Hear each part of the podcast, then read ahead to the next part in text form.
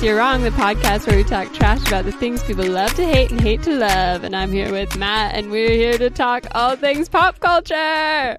Yes, we are back for episode nine of P.S. You're Wrong. The um, I'm not sure what gift you give somebody on the ninth anniversary. It's probably like lumber or Like something. There's a bunch of weird yeah. ones. Glass, Yeah. yes. Ah, uh, Shelby, check your mailbox. I have sent you a, glass fortune telling Oh, ball. you shouldn't have. That is so sweet. Uh, but before we get started, we have some great reviews this week. The Yay! fans really came through on these reviews, Oh and I'm not going to read them all, but there is one that I was just like, I have no idea who this person is, but their review warmed my heart so much that I feel like I I You need to know who it is. yeah, well, yeah. So the thing with these review names is that they're the most random things. So this one is from someone named Tessika, Tessika. Okay. It's like Tess and then an underscore and then ICA. So I have no Okay. idea what that is. Like I don't think I know anybody Tessica. I don't know anyone named Tess. Like Me that's not a name.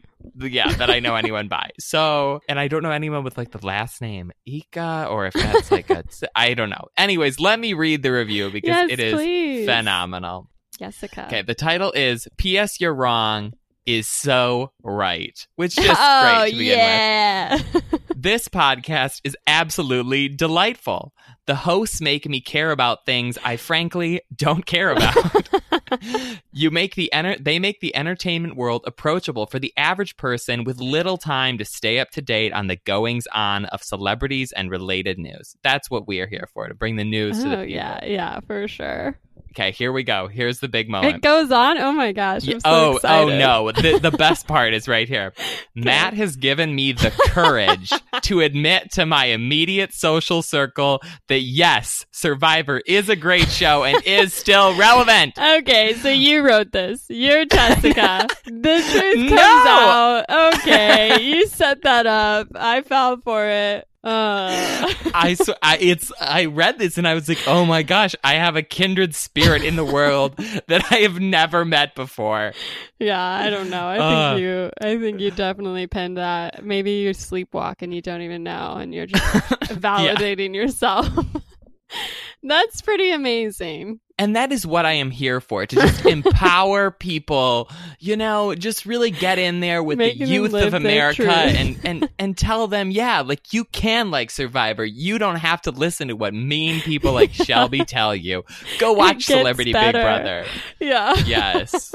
Uh, Wow, that's I didn't see that coming. That was quite the twist. neither did I. I was reading their review and I got to that part and I was like, oh, no wonder you were so excited. Okay. I know.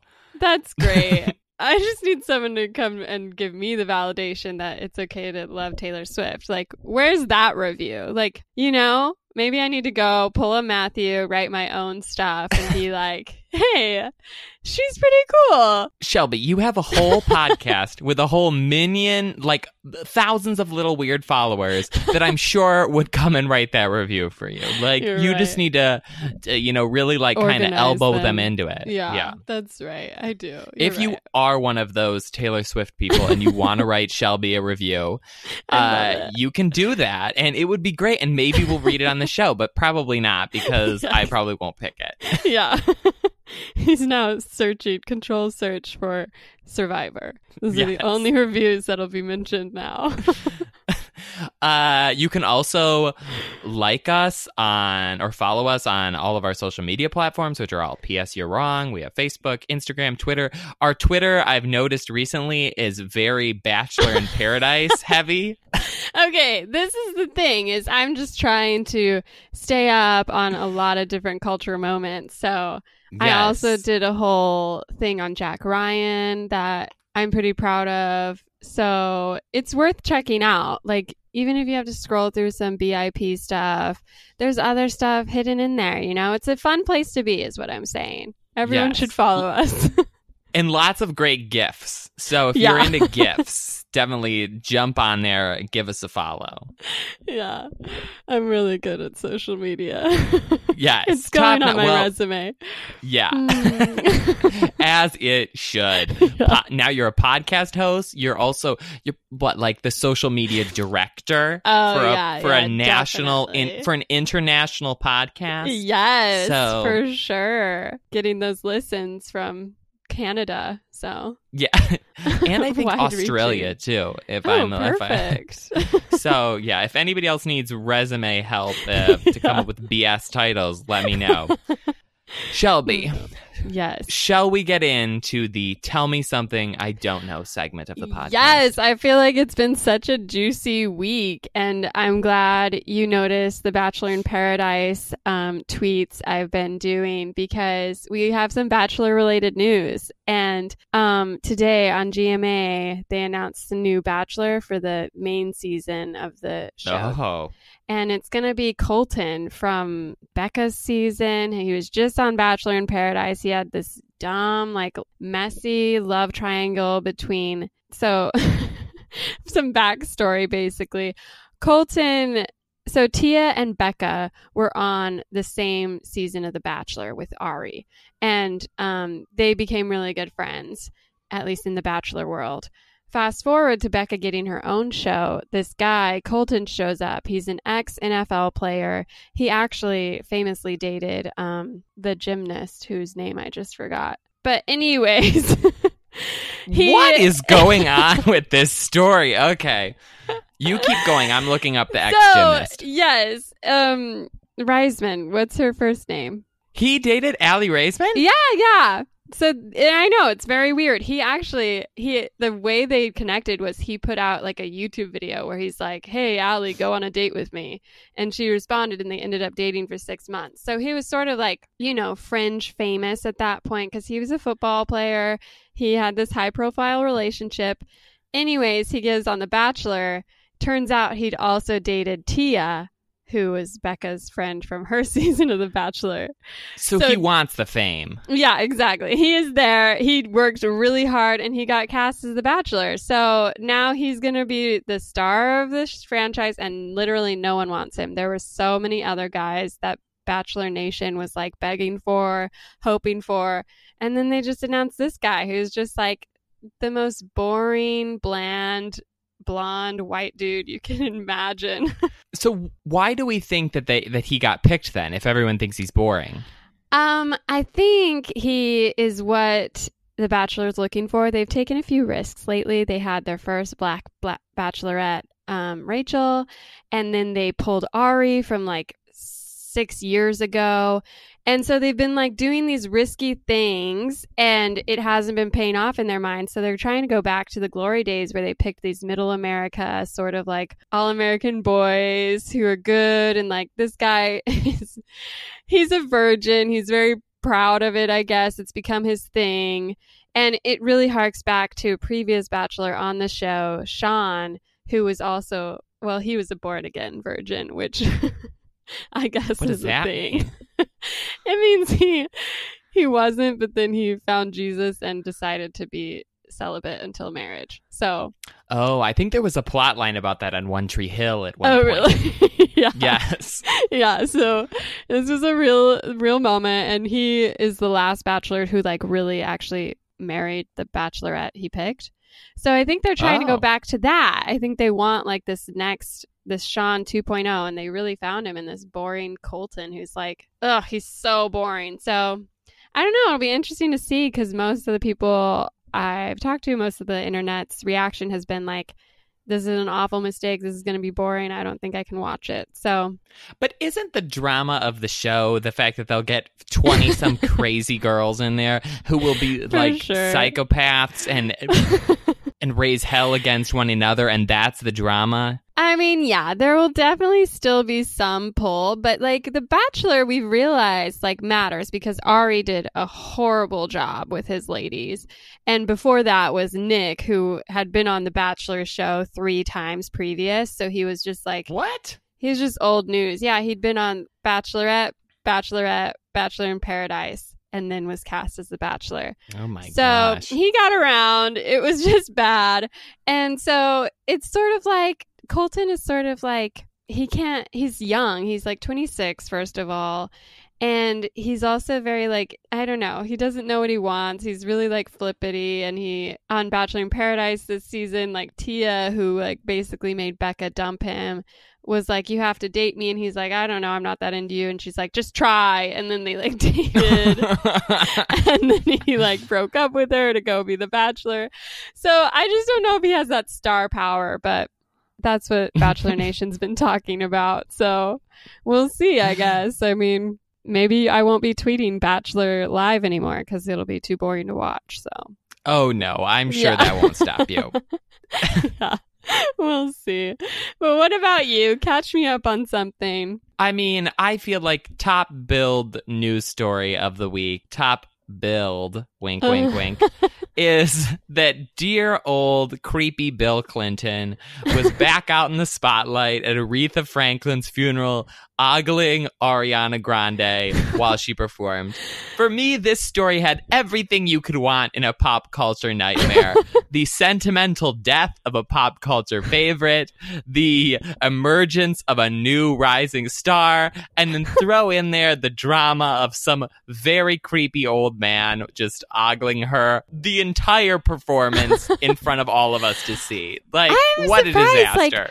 You mentioned this, and I didn't know what Bill Clinton had done because I was distracted by the other Ariana story from that night, which was that she was literally fondled on stage by the um, bishop who was like officiating the whole thing. yes. so I guess it was a bad night for Ariana. I didn't even see the Bill Clinton gaze. Oh, oh, the the- I've the, the, the it launched a thousand gifts. I tell ya, the oh, number no. of times I saw Bill Clinton kind of like nodding and smiling and like, "Oh." he like leans over to whoever's sitting next to him at one point, like during the performance, and whispers something. You're like, oh, I can only imagine what that was. That's too bad. I mean, I was very I was very distracted by the video of the bishop like literally wrapping his arm around Ariana's side and just giving her side boob a few good squeezes. Like no shame. It was just so disturbing to watch. And then he made that really bad joke about her name being off a Taco Bell menu. And it was just Uh, uncomfortable. And Ariana kept trying to wiggle out. And he kept pulling her right back and giving her another squeeze. And I don't know. It seemed pretty unaccidental to me. It's Who just like knew go for that, a shoulder. that a you know? funeral was such a p- good place to pick up women? I didn't. I didn't realize know. this was a, a move, but uh, apparently Well- it is. If you're older and you are looking for a new young wife, you just go to a funeral and uh, pick up one of the performers. No, don't. Bad, inappropriate. we don't we don't support that. The actor of Luke Cage actually, I think, tweeted something and was like, "Oh, this is how you shoot your shot," and was like laughing about this groping incident. Ugh, and everyone ugh. gave him like hell for like saying that, and he was like, "Oh, it was just sarcasm." And I was like, "You don't put like eleven laughing, crying emojis if it's sarcasm. You know what I mean?" Yeah, I think that Uh, defeats the sarcasm element. such So, a disaster all the way around. Yeah, not a great moment. It seemed like a long funeral full of a lot of weird stuff. Yes. So Yes, very strange. I remember watching the James Brown funeral back in the day, which had some equally weird uh things. It's like I don't understand what these celebrity funerals. It's like just have a normal person funeral. We don't Right. need 15 performers and a whole bunch of drama. Like yeah. Loki, if if I ever become famous, I would like to stake this now, Shelby, Okay. as my original podcast host before we both got famous and had a nasty falling out. Okay. I do not want anybody famous performing anything at my funeral. Like nothing. Let's just like have some prayers, cremate if, me and call it a day. What if like the cast of Survivor came up and like performed Danny Boy? You wouldn't want that? I don't I don't I know. you know that. that's that's Yeah. I, if that happened if all 400 and some Yeah. survivor contestants showed up at my funeral and sang danny but you know what no i'll take that that's the only thing i want now I'll get in touch with Tessica and we can organize it. Yeah. yes. Uh, um, what else do you have for me? Uh, well, this is sad news. Dave Bautista from Guardians of the Galaxy. Um, he plays the Yes, dude, the like the rock guy, rock or he's Yeah. purple or something. I don't know. Yeah. Yes. Um, he so Guardians 3 is basically on hold indefinitely now because of issues with James Gunn being fired. Yes. And um, so Dave was being interviewed and he's like really upset about it. And he's like, honestly, I don't know if I want to work for Disney. And he's thinking of walking away from the whole thing just because of how they treated James Gunn and um, how they're not listening to them and how the story's now being like, you know, torn apart because they're trying to get new people involved. So Guardians 3 might be canceled. And it's sort of interesting to think of Marvel like losing such a huge, I don't know, like piece of their gigantically thought out puzzle. So we'll have to see. I know it's just sad to think of all these movies we're not going to get, you know? Uh, I know I'm devastated. Guardians 3, Star Trek 4. It's like, come on, can't we all just get along, you oh know? my gosh. uh, who who do we who do I have to talk to to get Infinity Wars four not to happen? No, no, no, no. I watched Infinity Wars again, and I think you gave that much too hard a time. You just need to, you need to relax a little bit, okay? It's like a good movie. It's just that's a fact. You can't argue it.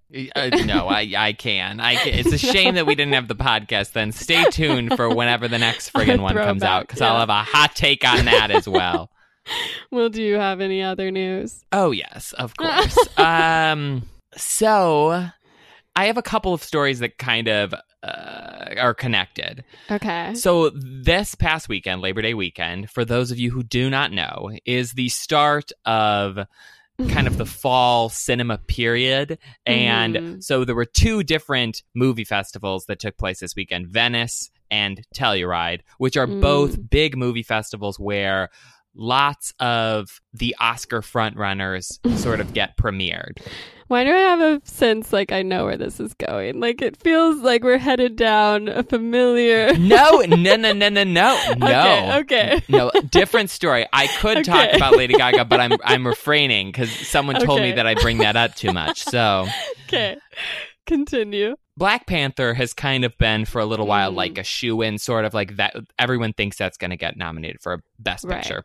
hmm And w- in this festival, kind of three more frontrunners have arisen in Roma, which is Alfonso Cuarón's new movie, which is set in Mexico. He directed Gravity, which I know is one of your Mhm, favorite yeah. movies with Sandra Bullock. Also, The Favorite, which is Emma Stone's movie this Oh, year, is yeah. also looking to be a frontrunner. But Joe Alwyn's in that. Did you Oh. know that? I did not. who who Shelby is Joe Alwyn for those of many of us who would not know this, um, as he's not a celebrity. It's Taylor Swift's boyfriend, so he's rising in the ranks. Is all I'm saying. It's it's his moment. So Who is he? Servant number three in this movie, or what's no, his role? actually, he has a pretty important role. He uh, I don't remember his character's name. I don't know how it plays in, but he's like one of the two dudes in the film. So Oh, okay. Well, if you want to go see So. Emma Stone and Taylor Swift's boyfriend, you can uh, go see the favorite when it comes out. yeah, But the third frontrunner that has emerged is First Man, which is Damien Ugh. Chazelle's new movie, the director of La La Land and Whiplash.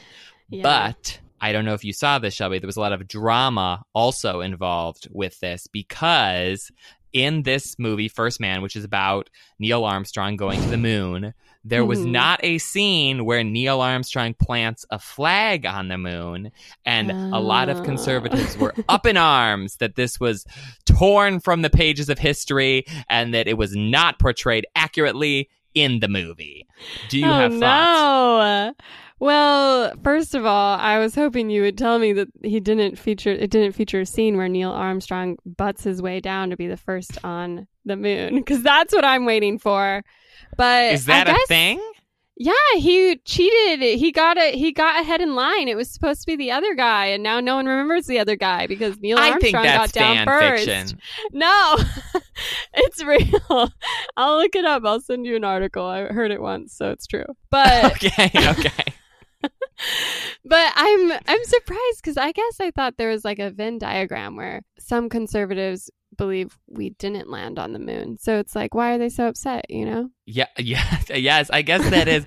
This is not the conspiracy theorists who think that we never landed on the moon. Yeah. This is the people who think we did land on the moon and that there was a flag planted there. Yeah, but I guess yes, they just now the didn't movie care. doesn't have that. So is it like, does he plant another flag? Does it cut to black before he has a chance to plant the flag? Like, why is it so triggering that the flag scene itself isn't there? Well, apparently originally some people were reporting that the flag wasn't in the movie at all and Okay. then later people were saying oh no it was there but there's just not a scene of him putting it on the moon and then the director came out and was like well i wanted this to be more from like his perspective and the moment where he's doing the moonwalk the Oh, emphasis i wanted was on him looking back at earth and being able to see it from the moon so the Mhm. flag is sort of in the background but that wasn't a big part of the plot it yeah, all it seems like why would it be? A, to me. yeah, why would it be part of the plot? Like that's a weird hang up for people who haven't even seen the movie really to get upset. Yes. Well, that's the other thing is that most of the people who are being upset were not at one of these two expensive Yeah. film festivals held in faraway places and so had not seen the movie. They were just taking other people's word for it. And for me, if you're going to like if they ha- if he had made this movie and yeah, he had put like some other flag on the movie or you know like they had Right. changed history in some significant way, then I'm like yes, get in trouble. But to go through like ah the the you know years of Neil Armstrong's life that are being portrayed in this movie in 2 hours and picking out some certain details that you really feel like connect to the story that weren't there seems very petty to me yeah, like um, uh, the morning before the launch, he ate uh, uh, Quaker Oats, and that wasn't in the movie, so I'm upset now. It's like, uh, who cares? You know, like this Yeah. isn't supposed to be a documentary; it's an artistic version of this film to begin with. Right. And I didn't even know the flag planting. I mean, I guess I can see why it was a big deal, but it seems like the fact that humanity managed to make it to the moon is more the bigger picture, you know, the fact that mankind took a step on another planet. That seems like the highlight of that trip rather than, you know, the act of putting a flag down. So it seems like the people who would get upset about that are the same people who would get upset about the new Nike ad. Yes. Let's talk about the Nike ad. yeah. I was just minding my own business and then on Twitter people started like I started seeing all these tweets about people ripping up their Nike stuff and I was like, "Oh no, what happened?" And I guess Colin Kaepernick was named one of the ambassadors for Nike and got like the front ad or whatever for their new campaign. And so people are pretty pissed because this is the football guy who dared to kneel during the anthem. So ruffled a few feathers. Yes, again, more flag drama. Who knew that there would be so much flag drama this week? I know. Yeah, he was in an ad, one of Nike's ads that says something like, you know, like daring to stand up for something even when you might get in trouble and then, you know, just do it, which is the said. Nike catchphrase. Yeah. Yeah. And people were like, oh, no, no, no, no, no. I am going to burn and destroy all of the Nike paraphernalia that I have. That There's all these pictures on social media of people like wearing Nike socks, but with the logo cut off of them. so it's just like this jagged, funky looking cut up sock that the person's wearing, or Yeah. like a pair of gym shorts with like the logo sliced out. yeah, it it's like wow, very you, to me. you really showed them. You know, you you destroyed the materials you already bought. So good on you.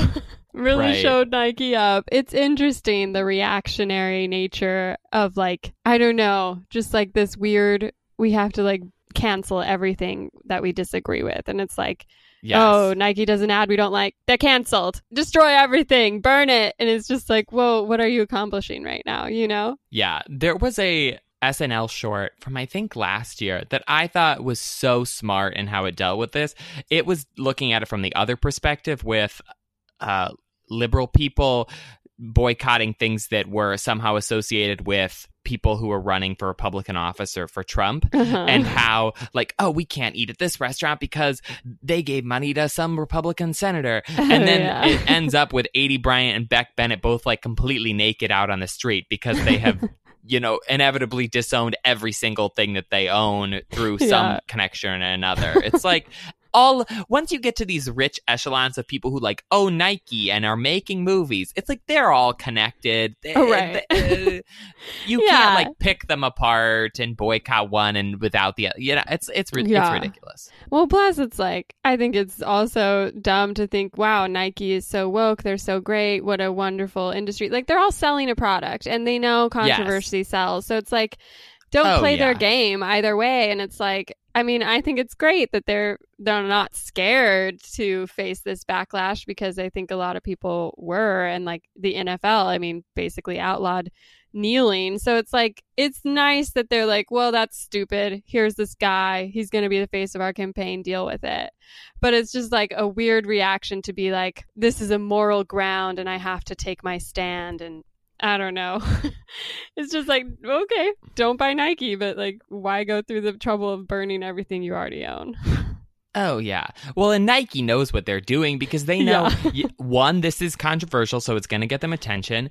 And for every person who goes and cuts up their socks and never buys a pair of Nike socks again, you'll have ten people who love Colin Kaepernick and are going to go buy socks just to support them. It's like oh, when there was that boycott Chick Fil A day like ten years ago, and it ended up being Chick Fil A's like highest selling day ever because all of the people who- were like boycotting the boycott went to Chick Fil A yeah. like if you really don't like Nike and you really want to screw them, you should just not mention Just it ever and just don't buy anything.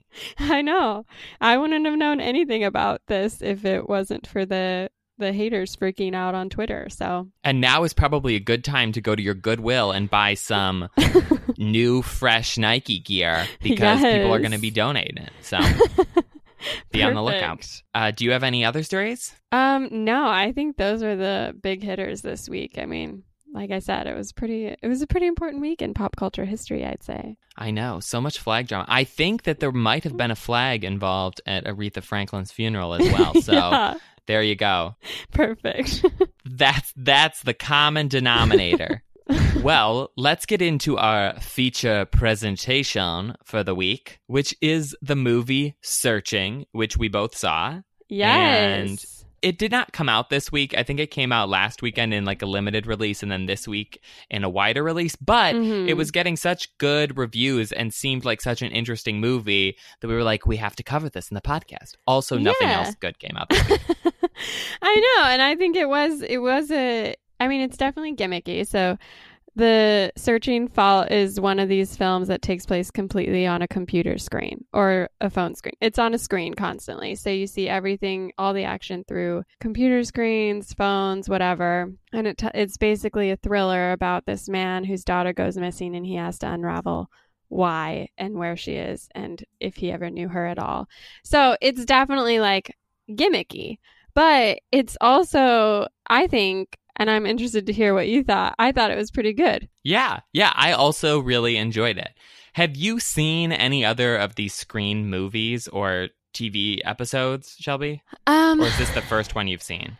this is the first one. I think. I mean, I'm definitely familiar. Like the other, the previous ones, the big movies were Unfriended one and two, um, which I didn't see, but I'm definitely like familiar with them. So I, my, I've had friends who saw them and thought they were cool, but again, it feels gimmicky because you're stuck on the screen. So I was interested to see it, and I was actually surprised by how emotive this process was for me because I thought it'd be a little like dull to sit there and watch someone click through tabs on their computer, but it was strangely very engaging. Yeah, I thought it was really interesting. But one thing that I think this movie did better than I haven't seen the Unfriended movies, but there's an episode of Modern Family that is basically the Mm. same premise where Claire is at the airport and she's uh, like has her iPad or whatever, and you're just seeing all of the various like her interactions with the other family members on an iPad. And I Mhm. think for that one, if I'm remembering correctly, it's sort of just like the the TV screen is the iPad the whole time. And so you see things opening up and closing, but you don't really see there's no like zooming in or zooming out or Mhm. cutting away. Where this one had a lot of if something important was happening on the screen, it would zoom in on that one Yeah. piece of it, and then it would, you know, cut to something else. So it had a lot more, I don't know, like it was a much more dynamic movie Yeah. than just watching a screen the whole time. Because a lot of the time there there were different shots and it was cutting Mhm. in and out to different things, or it was showing like a video and it would sort of be like basically just showing the video. So so it was sort of like not watching a screen, even though you were, Yeah, which I thought was true. really helpful. It was, and I think it's like I was reading more about like how this came to be and like who was who thought this was a good idea, and it's from like the same producer who did like Unfriended. He has his name's Timur Bekmambetov. He's like a 57 year old Russian. it. I know. I'll have to go back and revisit that. But he's like, his goal now is to make these films that are all from different screens. So he's like doing a Romeo and Juliet one. He's like, Oh. I mean, there's a lot he's doing, and he says he wants to stretch the genre. And it's like he's very focused on this idea, which is interesting because he started with like Night Watch, which is the Jake Gyllenhaal movie that um, is about the cops. And part of it, it was meant to all take pa- place through body cam footage, but eventually it just like didn't work. And so they did like half and half almost. Which was a really great movie. And I remember watching that and thinking it was so interesting because a lot of times with the found footage stuff or like you have Blair Witch Project or Cloverfield. Like and- Cloverfield. yeah, it feels very claustrophobic and limited. So it's interesting to see how it grew with this story that's very like intimate. It's about a dad and his daughter and just trying to like figure out what went wrong and how the emotions were there to make it less concerned about like what it was doing. Like, yeah, it's like an interesting format, but more than anything, there was an interesting story to kind of like give reason to why we were watching it this way. Yes. Yeah. The story really, I think, drove the whole narrative and it made you feel less occupied with this weird screen Mhm. setup and you were much more invested in the characters. I also think that part of the reason why this felt so emotional is because they kind of cheat quite a bit as you get toward the end of the movie where Yeah. the first bit is sort of like all on the screen and uh, you know it's like various FaceTime calls or they're Text like Google searching things, yeah. text messages. But once you get to this to the second half, it's like there's a there's a scene where the main character who is played by John Cho, who's the dad, Mhm. is like sets up security cameras in a house. So then you're kind of like switching back and forth from these various security shots, which is almost like uh, watching a regular movie. And then Yeah. there's also a couple scenes where they're showing like you're watching a pre-packaged news segment Right. on the screen. So then that also is kind of not actually, I mean, it's like you're watching a screen, but it's actually like news footage. So it's different than, you know, just seeing like people Yeah, on FaceTime or whatnot. Yeah. I mean, even just the beginning, which I think we'll have to talk about more at length, but you are like trapped on this desktop and that like really breeds this like sense of intimacy with the characters you're Yes. you're stuck with. And once it sort of by necessity draws out to the bigger picture of like who done it and like what happens, it does lose that familiarity you have with the characters and it does feel a little bit more like yeah, big pictured and kind of broad scoped that and I don't know if they could have done the film successfully without doing that, but it was sort of like by the end you kind of missed that like enclosed nature of the first half. Yeah, I mean the the way the plot works, it moves from uh, a relationship with him and his daughter to a manhunt. So as the Mhm. manhunt is getting bigger and progressing as they're looking for the missing daughter, you do end up needing more, you know, resources that are outside just him and his in his phone. Another really interesting part of this whole like setup of how this movie was made is that the director is only 27 years old. This is his Yeah. first real movie and he's younger than you are. I know. and he like came from doing like Google commercials. So it's not like, oh, Yes. he's been doing like short films like he's an indie star. No, No. like this is his first like film. Like this is a real deal, like first feature. And he made it to Sundance. He got this huge um, distribution deal through Sony for this wide release. So it's like it is crazy, but I don't think anyone else could have made this movie as like real and true to life. You like have to be young to make this movie. Well, it's interesting because I was watching the movie, and especially the first bit of it, the like the kind of like cold open of the movie, felt Mhm. to me as I was watching. it, I was like, "Oh, this feels like one of those Facebook ads or one of those Google ads Yeah. that's kind of like nostalgic and oh, remember what Facebook used to be and how it's grown." And that's the feel that I got. And then when I saw that he'd worked on those type of commercials, I was like, "Oh, no wonder he nailed this." Because like he hit all of the aspects from those commercials just like in a movie format.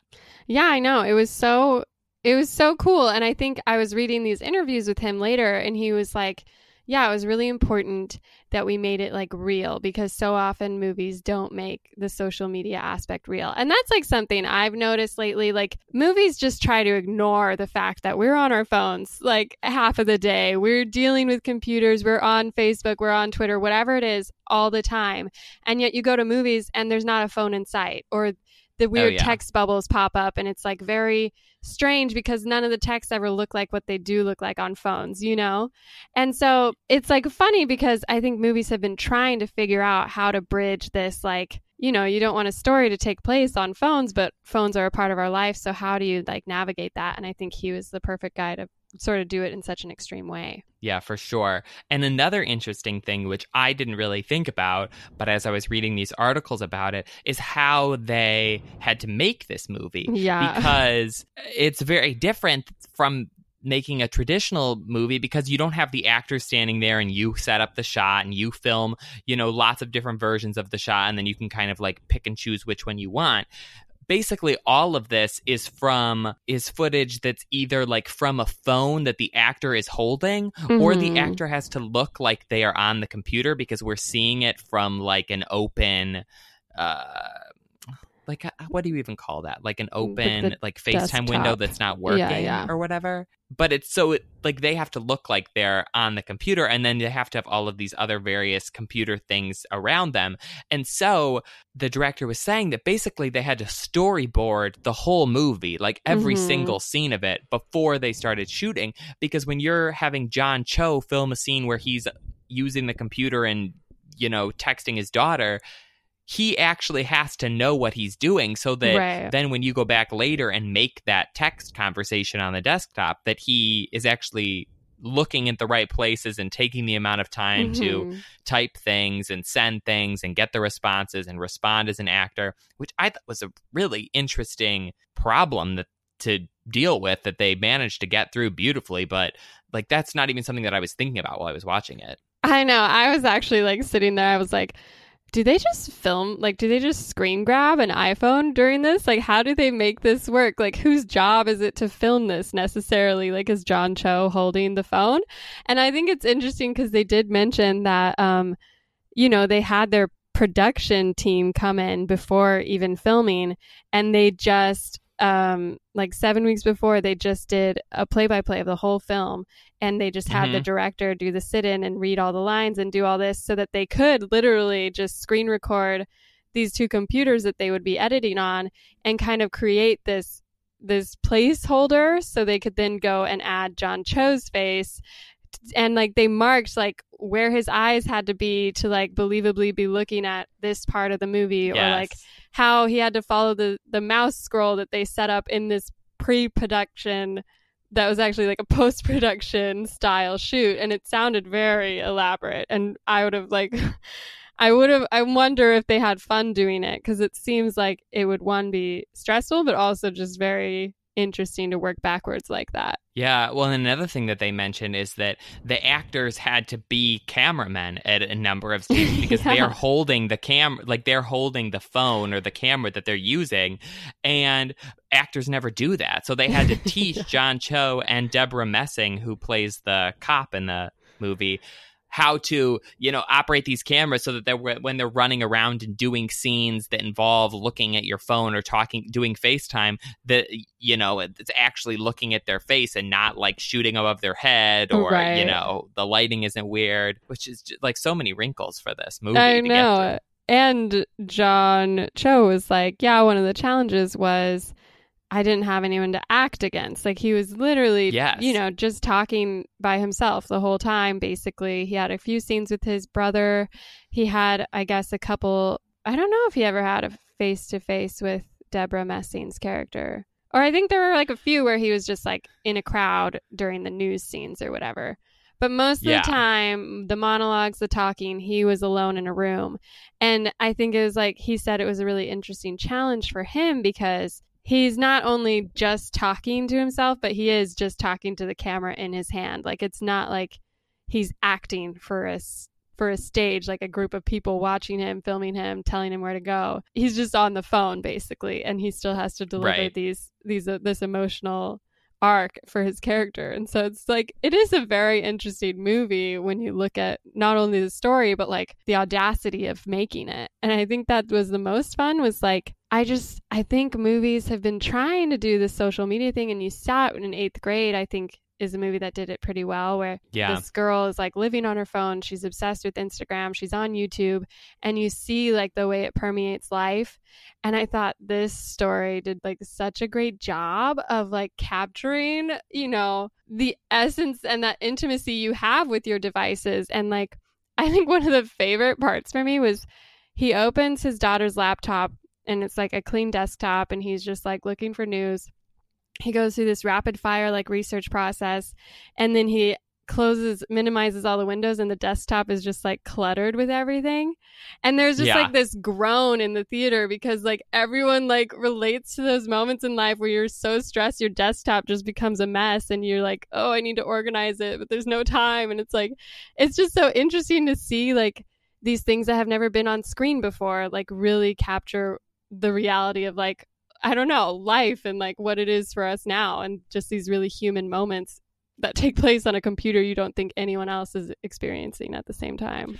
the moment that I felt that same way about was when he's trying to hack into his daughter's Facebook account. Yeah. And it's like, oh, you don't know the password. Uh, do you like, did you forget your password? Yes. What's the email address? Oh, you don't have the email address's password. Okay. You need to send that to a secondary email account. Uh, it's like the number of times I that I have been locked out of something and had to go through a 20 minute long process of having emails sent to me with code so that I can reset the password. Oh, this password isn't long enough. Oh, it needs an exclamation point in it. Now I'm going to forget that next time because I never use that type of password.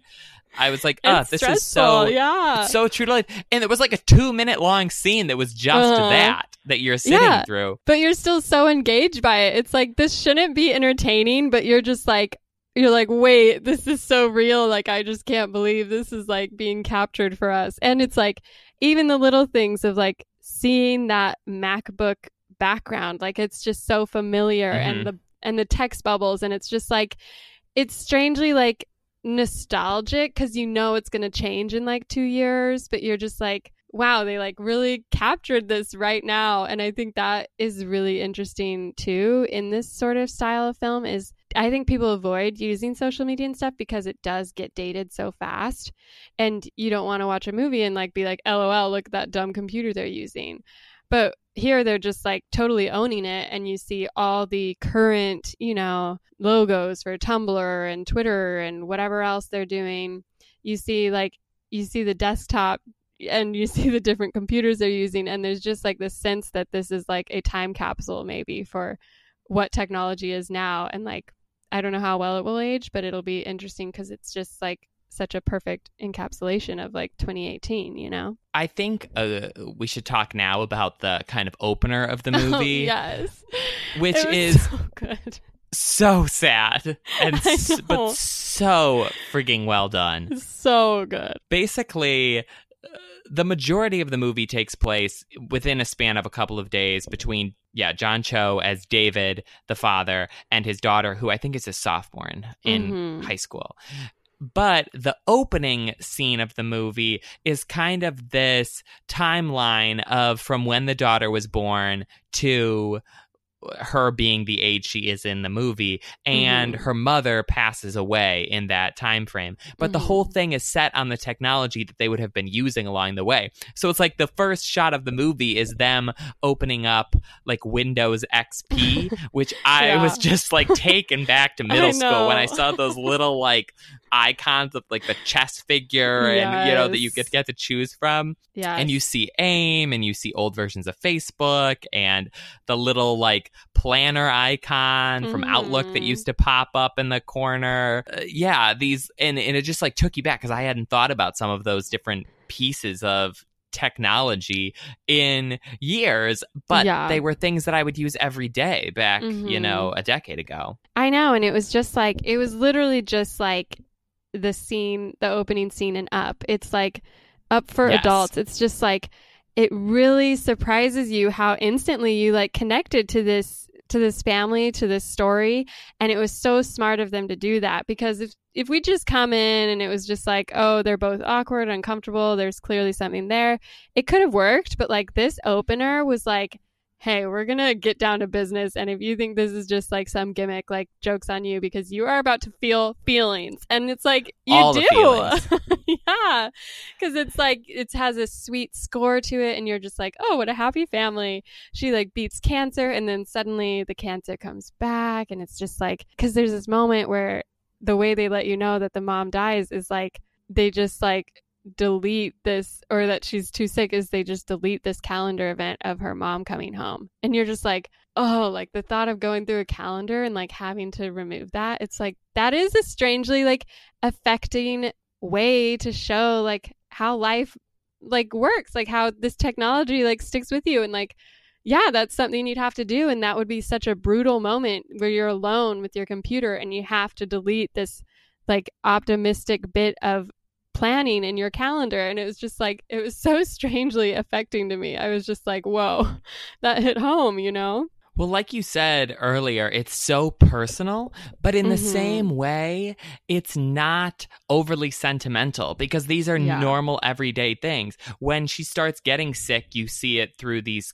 doctor appointment calendar invites that show up. Mhm. And then once she is sick, yeah, you see the mom coming home a calendar invite that kind of gets moved a couple of times through the various dates and then eventually gets nixed altogether. And Yeah. even after the mom dies, they sort of let you know that that happens because the per- someone is like looking through pictures of the mom and then drags the Mhm. picture over into like yeah. the obituary that they're writing and it's and it's these moments that aren't uh, super sappy or super sentimental it's not a bunch of people crying hysterically but it's Mhm. Like the everyday moment that follows that where you're having to be like yeah somebody close to me just died and now i am the person responsible of putting this obituary together and that's something Yeah. that everybody has to do at some point in their life but and you don't really think about it but it is so depressing and says so much about what you're going through I know. I thought that's what was really interesting about the film was like even beyond the like thriller story of it all. It was to me it was a movie like about how to how you deal with grief and like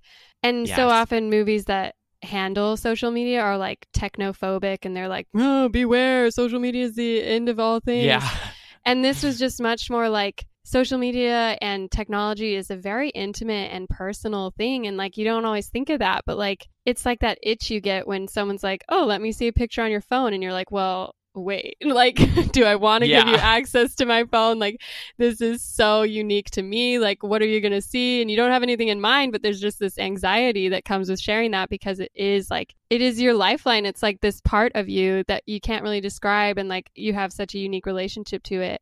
And I thought this movie cho- choosing the like grief angle and like focusing on how this family is handling the loss of their of their matriarch was really interesting and it kind of humanized the use of technology because I don't know, like Unfriended, it's like a ghost story that takes place on Skype.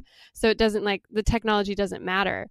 But here, like right especially in the beginning and in the setup, you like see these characters like you really get to know these characters based solely on how they use their their technology. Yeah, yeah.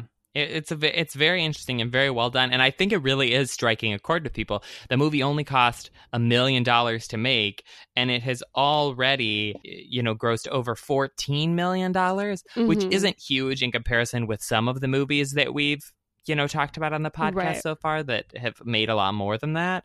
But for the budget, I think it's it's Oh, yeah. done really well and I think it's going to continue to do really well as we move forward. I mean, I Mhm. have only heard good things about this. I have told other people that they should go see this movie.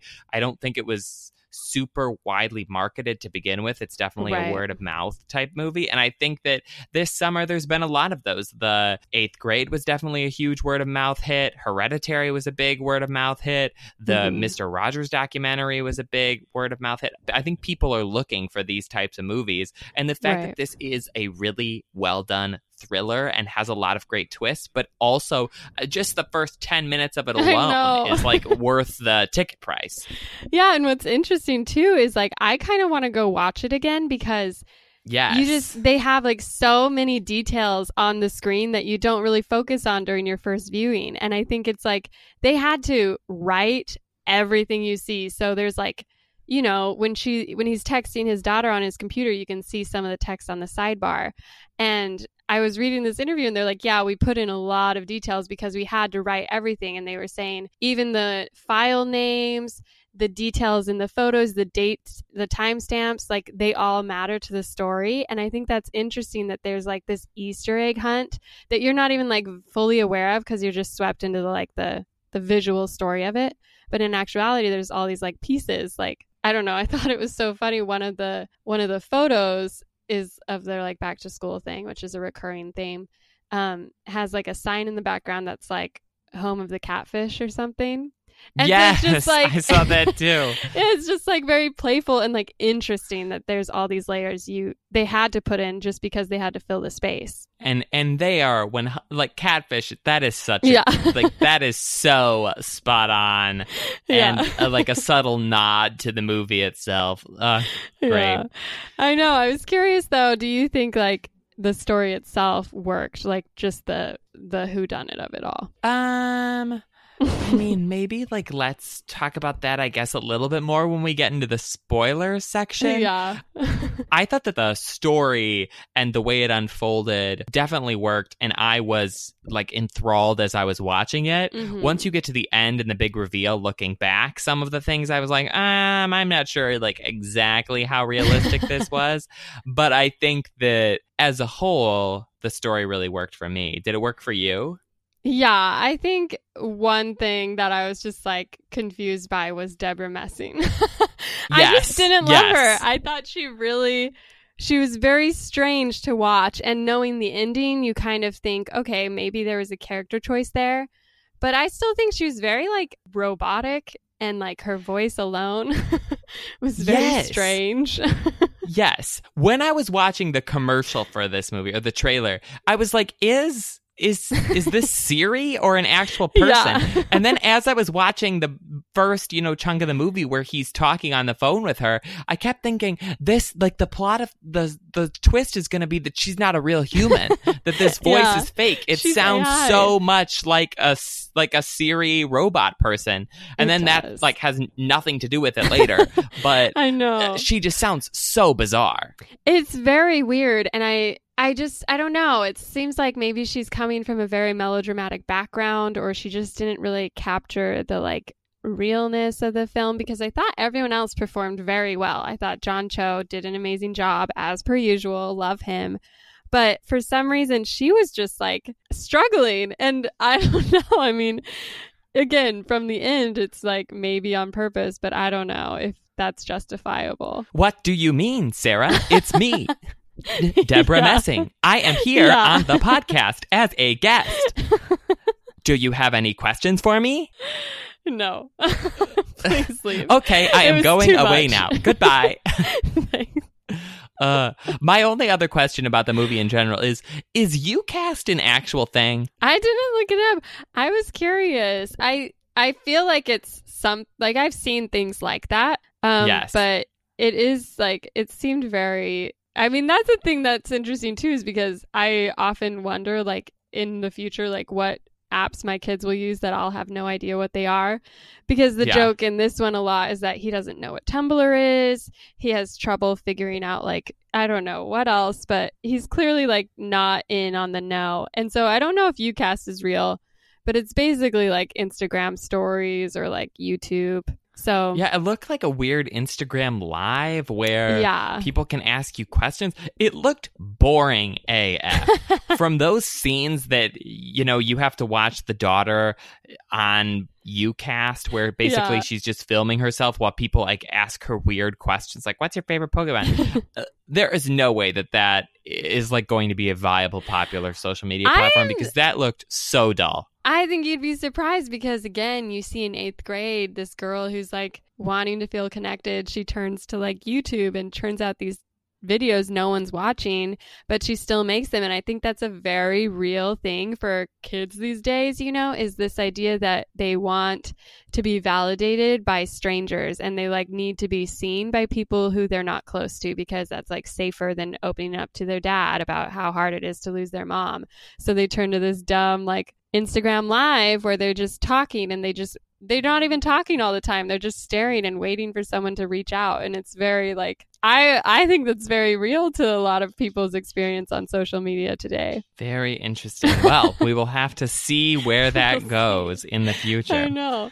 I mean, have you ever joined an Instagram live? Uh, I think I have joined like your Instagram Oh, really? live maybe once, and was sort of like, weird. okay, this is uh, It's okay, and I'm done. surreal. And I thought it was really funny because he joins one of these lives and he's like, Can you see me? And the guy's like, How would I be able to see you?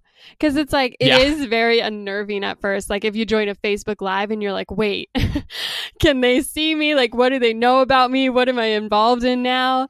And so it is like a strange world, but I definitely think there are people who love like just waiting for strangers to come and join them. I on my Swiftish podcast have joined a lot of Swifties Instagram lives and they'll just be sitting there doing homework and just like wait for someone to be like, "Hey, what's your favorite Taylor Swift song?" And it's just like it's very weird, but I think it's just a growing trend for these for these kids. I don't know why, but I definitely have accidentally joined a Instagram live, like when it pops up on the top and you and I'm trying to swipe it away and I swipe Yeah. into it, and I get so nervous because it'll be like, oh, you're the only person there, and someone will be like, Matthew, and like, no, no, like, I actually d- I don't want to like have a weird Yeah. conversation with you, person that I don't know very well, but I've now joined a live group and it's just the two of us. yeah. And you're just stuck there because you don't want to like yeah. Be rude. no, I'm very rude. I just don't Yeah. respond and, and, and, and get out of there. And it's like technical malfunction. Uh, I was never there to begin with. yeah.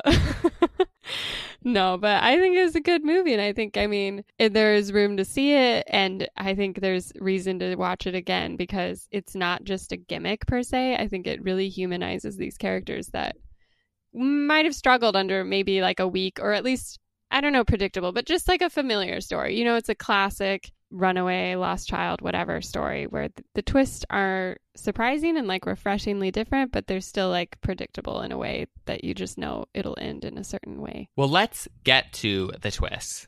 So, Yes. spoiler alert. We're going to talk spoilers. We're going to talk what happened to the daughter, who took her, Yeah. where'd she go, what's going on with Debra Messing's weird Siri voice. That's actually never resolved. So, we, we don't know about that. yeah. But uh, be warned, we are starting the spoilers now. So if you're still here, tough luck, people. yeah, tell us tell us what happened. So as as it happens, the daughter who is devastated by her mother's death has been going up alone to this lake to smoke pot in her car that she has gotten from her uncle. Mhm. And she is also doing these videos on YouCast. Well, yeah. Debra Messing's creepy son follow is stalking the Catfishing daughter her a little, yeah. catfishing her basically pretending to be her best friend but actually being this random guy who i think they go to school together or maybe they don't go to school together but they live in the same town he follows her up to the lake gets in the car with her wanting to be her Mhm. best friend she gets creeped out runs away through some kind of altercation, falls over into a ravine. And then the son goes back to Debra Messing and says, uh, this girl, she's like fallen. And Debra Messing is such a great mom that she jumps on the case when it's called in and then tries to basically derail it at every chance she gets. But John Mhm. Cho, who is a detective at heart, yeah. manages to unravel everything and they catch her in the end. Yeah, it was interesting. It felt very of mice and men, you know, this boy who it sounds like they were implying there was some sort of like mental deficiencies there. Yeah, like maybe he had autism or something. Yeah. And so it's like very much he didn't mean to do anything nefarious, but in this Yes. twist, he accidentally hurts this girl. And the mom is like, Well, your life would be ruined, so I might as well save yours. And basically frames this this ex con actually like kills the dude to really put the nail in the coffin Yes. and is only caught because John Cho couldn't give up on his on his little girl. And I thought it was pretty it was a very like you said it was pretty surprising. Like a lot of the twists I was like I didn't know what was going to happen and you know they try and set up the brother at a moment for Yep. being like a creepy dude. They try and set up this dumb jerk on Instagram. There's a lot of red herrings and in the end the fact that it's her I thought it was like good, but I wish there hadn't been so much monologuing about the end because it's basically Yeah. like Debra Messing's character is the final like act is Debra Messing's character in um, a police station giving her reading off her um, sworn statement. So she literally Yeah. just she just narr- narrates the entire explanation. Yeah. And it's and it's definitely one of those moments where you get to the second half of the movie and it's technically on a screen because it's coming from like a Yeah. video camera that's in Yeah. the the room where she's making the confession, but it's like who like whose computer is this? I mean, right. John Cho definitely doesn't have access to like, the gotta watch. uh, like the local jail security cameras.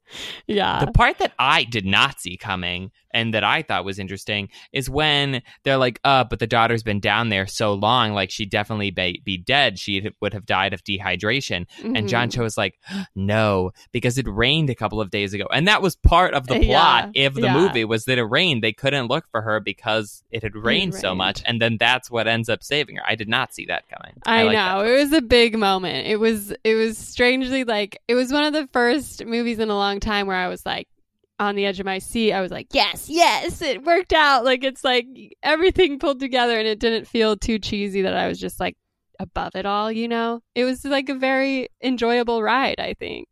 Well, and from the trailers, which they, I'm sure, did this on purpose, and even from the first half of the movie, you get the idea that the daughter is up to something really nefarious Yeah. because she's taking the money from her dad for piano lessons, using it in some kind of weird way that we don't know. Mhm. She disappears. She's told her dad that she has all these friends, which she doesn't have. She's told her dad that the study group was going to go all night. She Mhm. actually left at nine. So really, you think that she is involved with something that's really Yeah. terrible. And in the end, she's just really sad that her mom has died. She's smoking weed because her uncle gave it to her to try to like cope with this. Yeah. And really, that's she's just sad. So when it gets to the end of the movie and you realize that really she hasn't done anything, then you're really rooting for her to be found and to be Alive, alive yeah. because there's nothing there's nothing bad that she's done. It's not like she's a problematic figure at all. She's just sweet high school girl whose mom passed away. Yeah, whose dad hasn't been the greatest at helping her cope. I know. So Um uh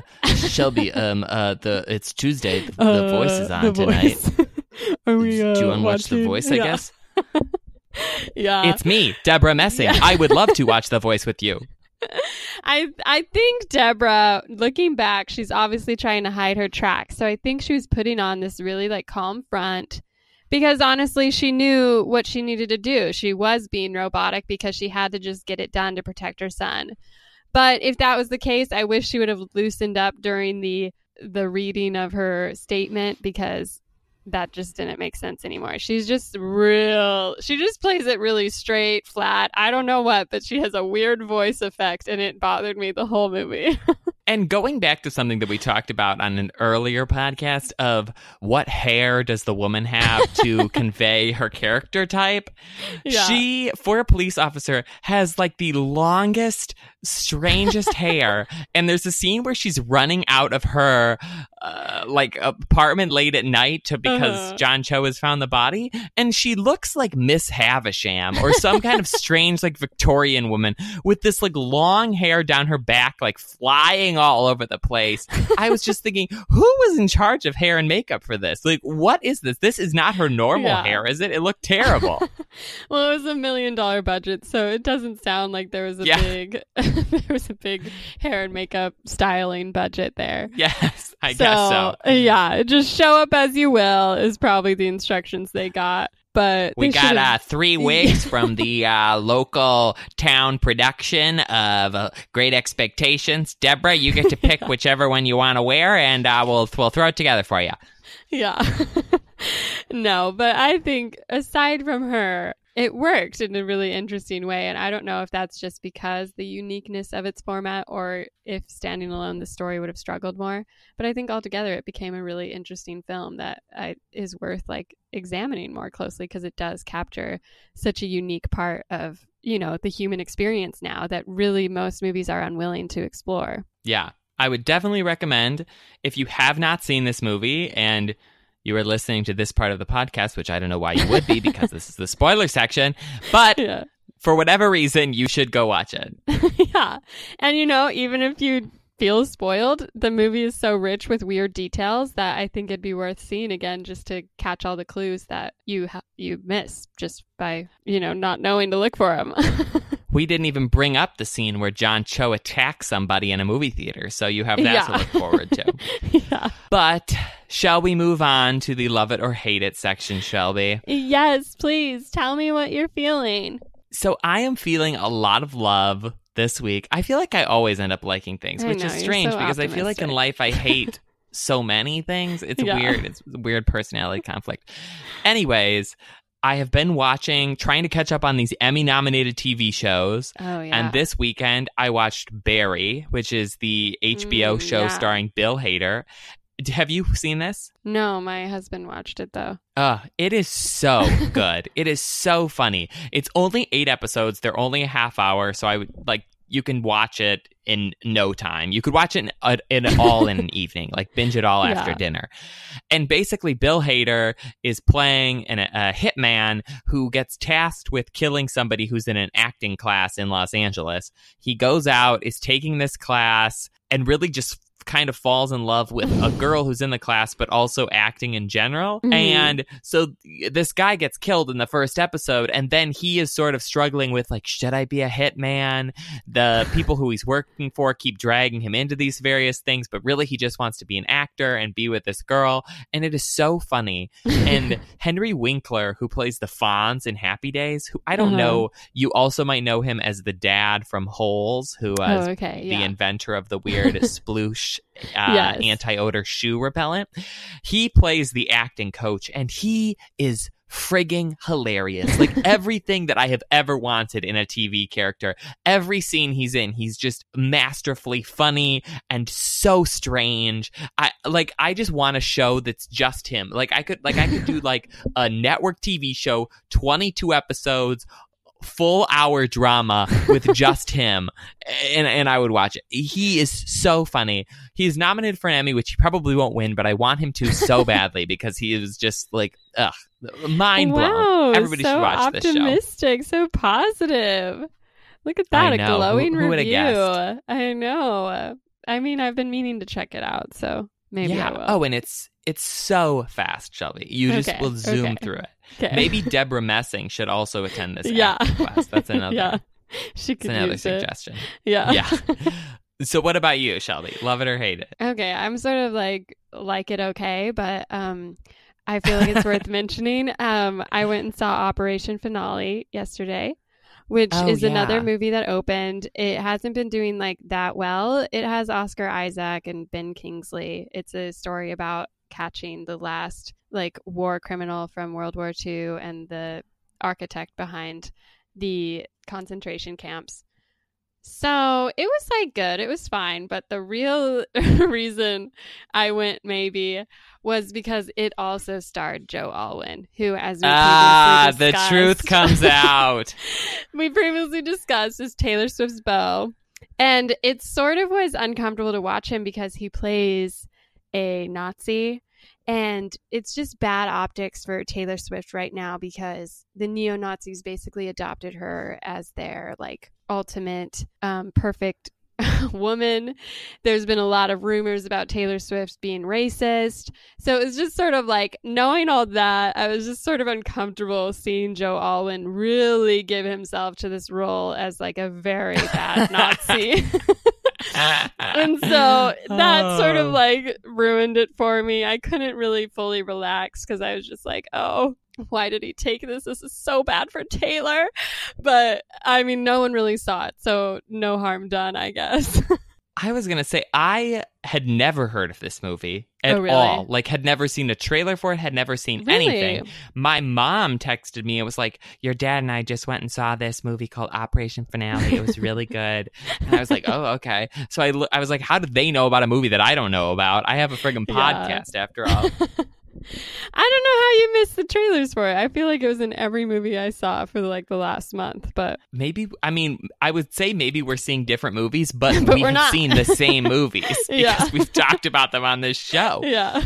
No, I don't. Maybe it's like they think people in New York won't like it. all I have seen is frigging the Lady Gaga movie trailer. That's that's, That's all. I have seen eighty-five Yeah. million times. No, yeah. I think people wanted it to be better. I mean, obviously, Oscar Isaac, Ben Kingsley, they're very talented. And the film in that sense was good, but it just felt a little like there was nothing especially emotional or new about this story. Like, even though it was a story I didn't know, like, I just felt like they handled it in a really boring way. And so.